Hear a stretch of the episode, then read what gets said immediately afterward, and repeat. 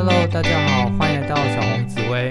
不好意思，有一阵子没有更新 Podcast，因为小红最近在忙搬家。没错，我最近买了新的房子，呃，这几天都在忙入住、搬行李这件事情。好，那我们上次好像聊到天月嘛，天月。好，今天要跟大家分享这颗星叫天月星。那天月星的话，它跟上一颗天魁是有关系的，所以如果你有点忘记的话，我是建议你可以再去听一次天魁这颗星再衔接天月，会比较清楚一点。好，我我们上次有提到说，我们的吉星啊、凶星它都是两颗两颗一组的，像我们之前介绍过文昌文曲，我们通常会简称叫昌曲，以及上一颗星叫天魁，这颗星叫天月，我们会简称叫魁月。好，那它一组的意思代表它们有一些共通点，像在古书里面就提到啊，魁月它叫贵星，呃，很尊贵的贵，所以你们只要看到有贵这个字啊，指的就是天魁跟天月哦。好，那这个贵啊，我们把它通常我们用造词就可以清楚的把它记住哈，贵就是尊贵、贵重、有贵气的意思，所以天月这颗星啊，身上是容易有散发气质的哦。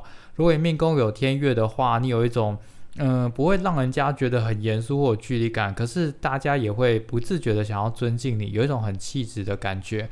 那通常我的经验啊，男生就是斯斯文文的，然后女生的话就是对很有气质，然后动作方面有点优雅。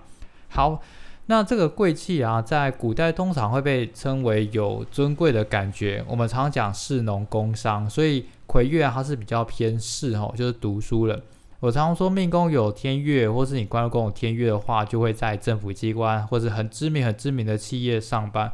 那你只要在这方面地方上班的话，相信你一辈子的经济地位都是比较不需要太担心的。好，那我们来探讨一下天月这颗星的个性特质。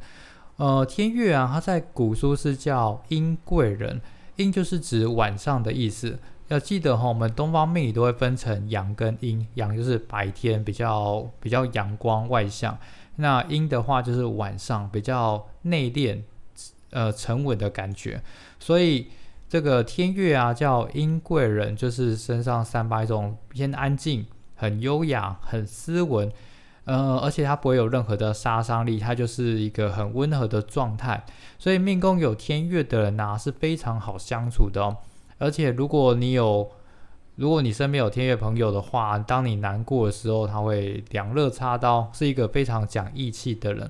因此，天月这颗星啊，就是阴贵人，他指的就是晚上的贵人。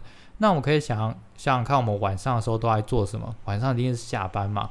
下班之后，你就会想要去找朋友去什么居酒屋，或是任何地方去稍微放松、休息、聊个天。所以天月这个音贵人啊，指的就是你会非常多身边有那种同辈的好朋友。OK，这是天月，所以天月的是非常好相处的哦。但是相较起来的话，他跟天魁比起来，他比较没有天魁那种霸气，说我一定要当老大，这个我负责。而且他对长辈也是比较有点尊敬，所以反而啊，天月跟长辈是有距离感的哦。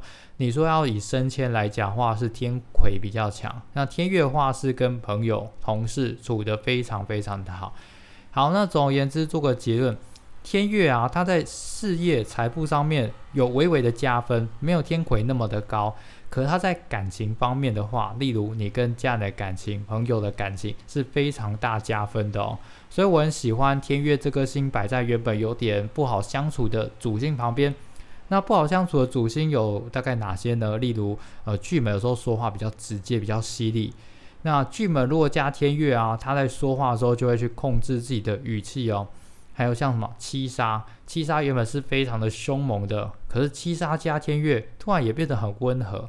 所以只要有这样搭配的话，你会发现那个吉星可以去修补主星原本比较不足的地方，哈，是非常好的。OK，希望大家对天月有更进一步的了解。我们来看一下天月在十二宫位的答案。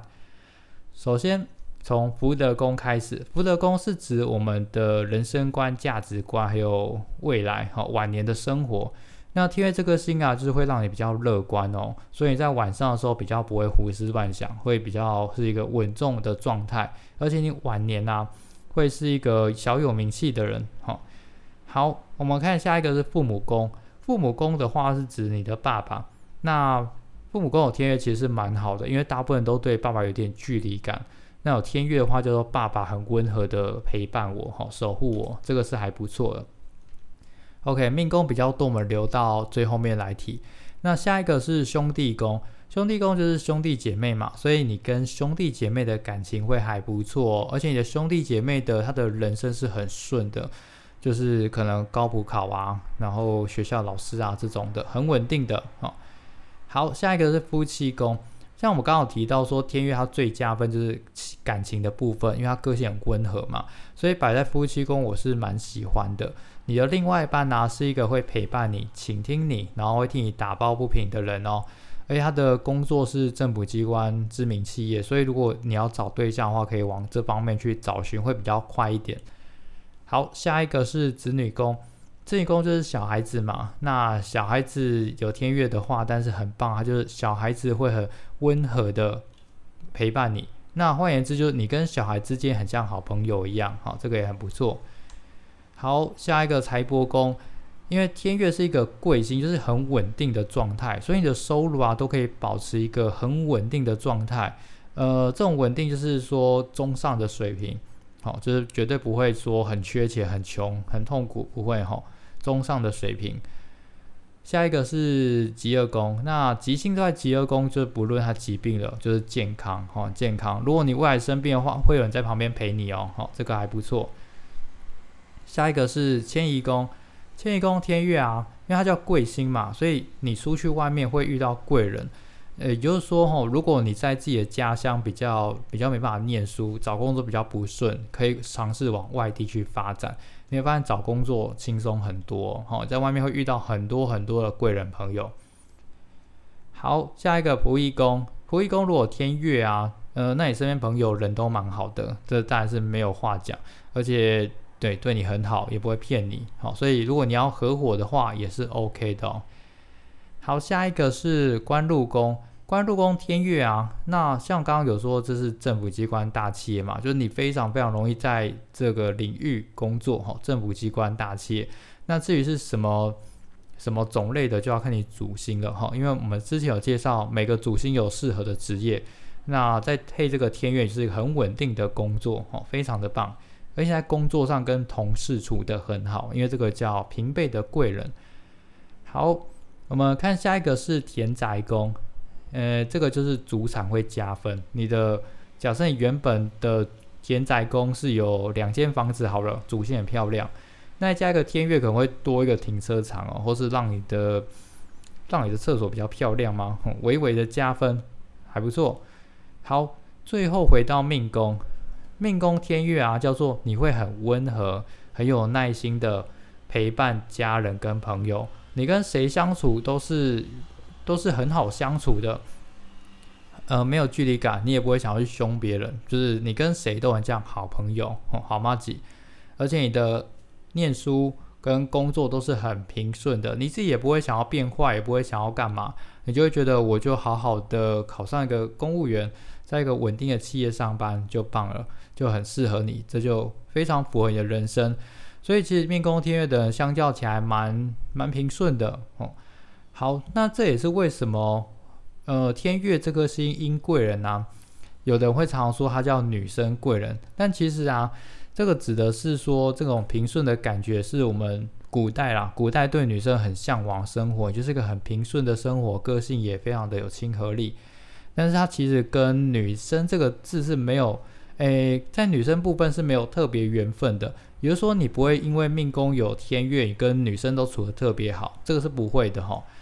那如果要论男女的贵人缘分的话，我比较看太阳跟太阴。好，这个以后有机会我稍微讲深一点。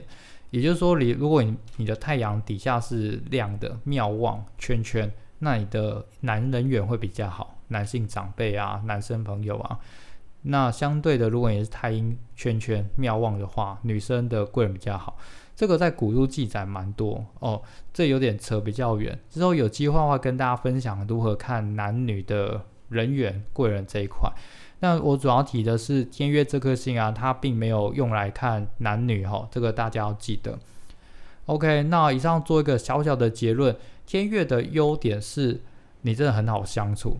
然后人生也是真的蛮顺遂的，然后大家都会很喜欢跟你聊天，你是大家的好兄弟、好闺蜜。但缺点呢，是你的竞争力、上进心稍微弱一点点。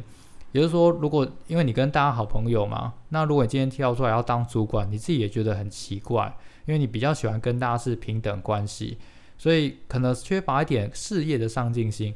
然后第二个是你遇到长辈会有点害怕，因为你毕竟觉得长辈是一个很高高在上的生物，你比较习惯跟朋友相处哦。大概这样，但天月基本上就是一个很中规中矩的星，没有什么太大的缺点。好，那希望以上对天月的介绍对大家有点帮助。好，那以上到这边，谢谢大家的收听。好，拜拜。